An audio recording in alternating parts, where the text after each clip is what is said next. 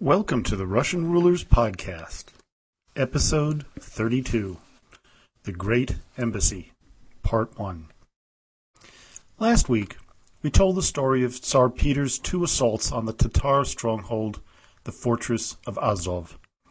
The first was a disastrous failure, but the second one was a magnificent success.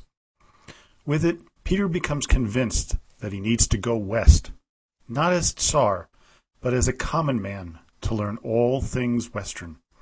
He undertakes a grand voyage, one known to history as the Great Embassy. Peter's trip west coincided with his sending about 50 Russian men to study shipbuilding and navigation to Holland, Italy, and England. When they returned, the men were often met by the Tsar himself to find out what they had learned. There have been many scholars who have debated about the motives behind Peter's decision to take this trip. Mind you, no Russian ruler had ever gone to another country unless they were at the head of an army. Voltaire had theorized that the Tsar just wanted to see what life was like as a commoner. But that's very unlikely, as he already had those experiences when he went to the German quarter. Some thought he did it to get away from Moscow which in my p- opinion is also unlikely as he had his retreat in Preobrazhenskoye. The real reasons for the trip included solidifying his alliances against the Turks, which had suffered a mighty blow when Polish King Jan Sobieski died in 1696. The French king, Louis XIV, who was a strange ally of the Turks, sought to put one of his own puppets on the throne of Poland, which Peter could not tolerate. Another reason was to stimulate trade with Europe.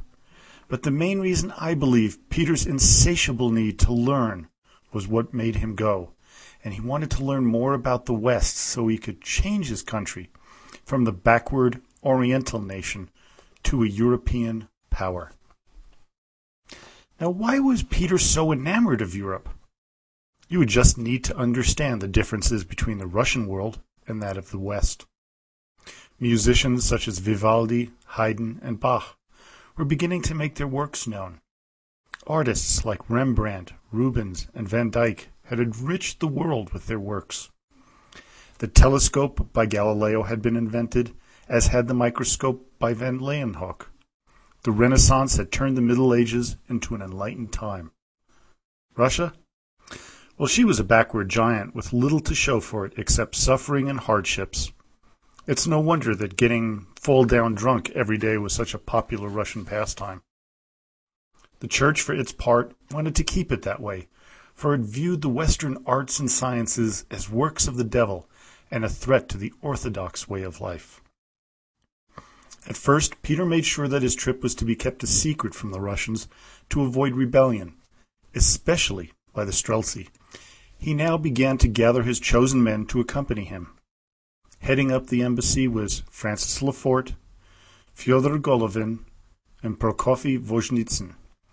Also coming along were two good friends, Andrei Matviev, Alexander Menshikov, someone we will hear much about throughout Peter's life and beyond.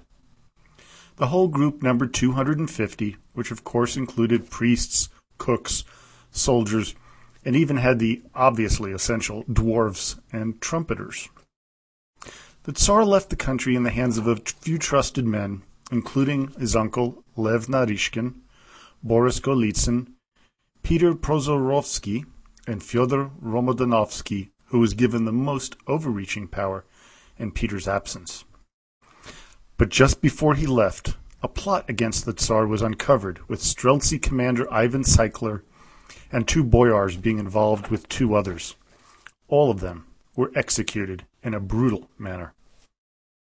Then, on March 20th, 1697, the embassy headed out of Moscow towards Novgorod and Pskov, with their goal being the Livonian capital of Riga.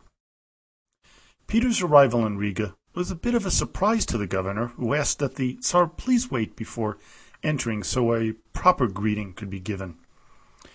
When he finally came into the fortified city, the Swedish overlords were concerned as Peter began to study the fortifications of a city his grandfather Alexei had tried to take over forty years before. One incident, when Peter was taking notes, nearly caused the Tsar his life when a Swedish sentry pointed a rifle at the Tsar after ordering him to stop taking notes near one of the walls of the fortress.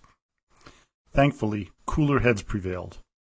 The short time in Riga was obviously not a pleasant one, a time Peter would remember when he returned with his army thirteen years later.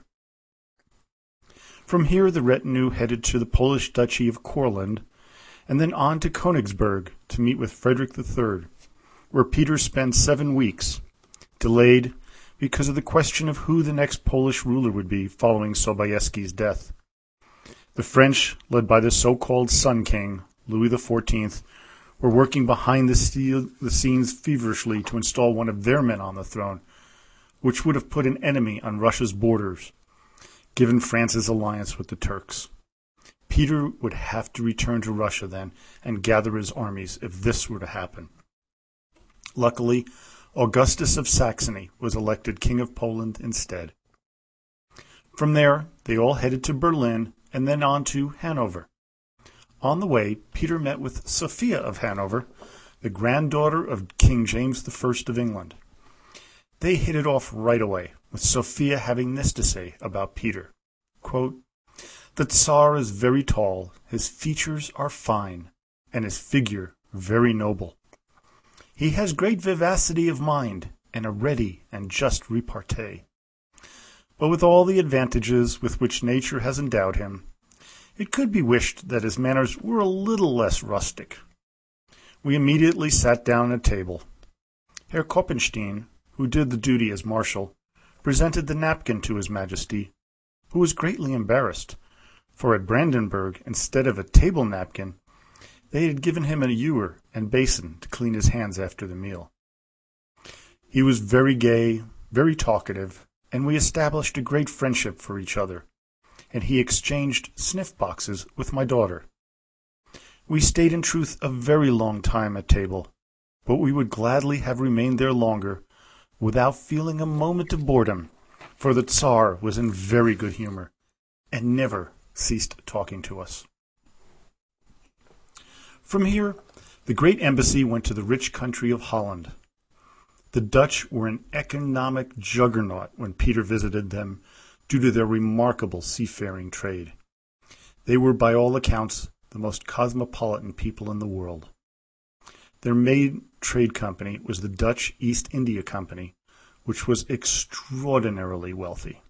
Because of Peter's knowledge of the Dutch through his talks with them in the German quarters, outside Moscow, he was excited to arrive in the town of Zaandam, where he saw an old friend, Gerrit Kist, who he immediately made swear secrecy.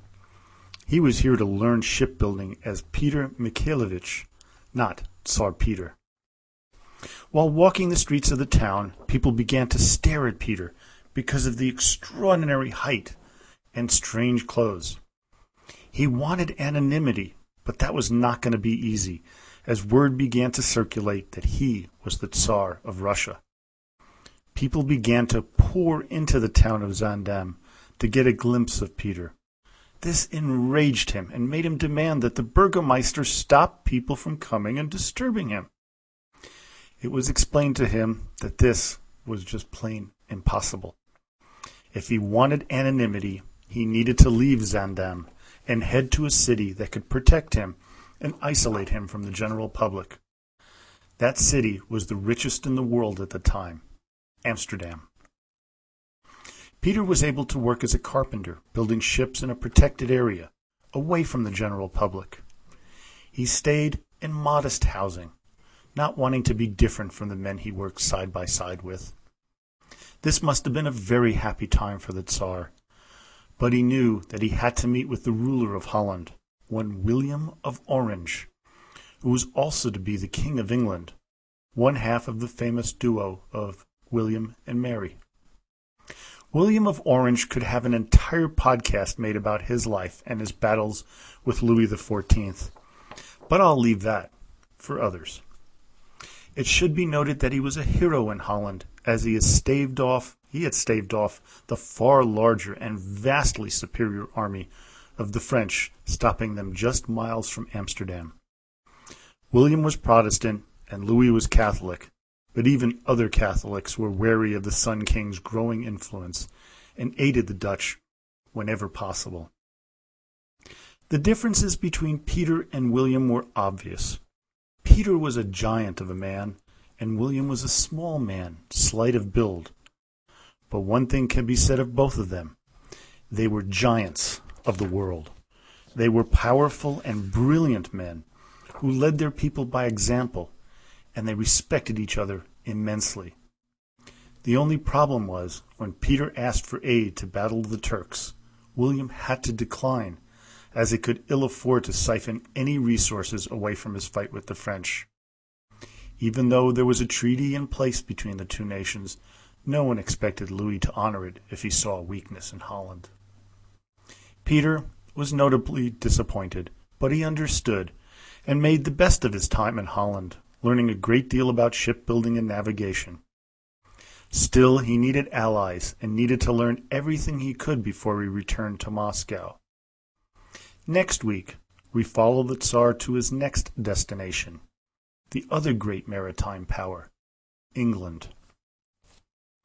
Now, for this week in Russian history, for the week of December 19th through the 25th. In 1906, Leonid Brezhnev, the leader of the Soviet Union, is born. In 1917, the Cheka, the first Soviet secret police, is founded. In 1979, we have the Soviet war in Afghanistan, and this was the week when the Soviet forces occupied Kabul, the Afghan capital.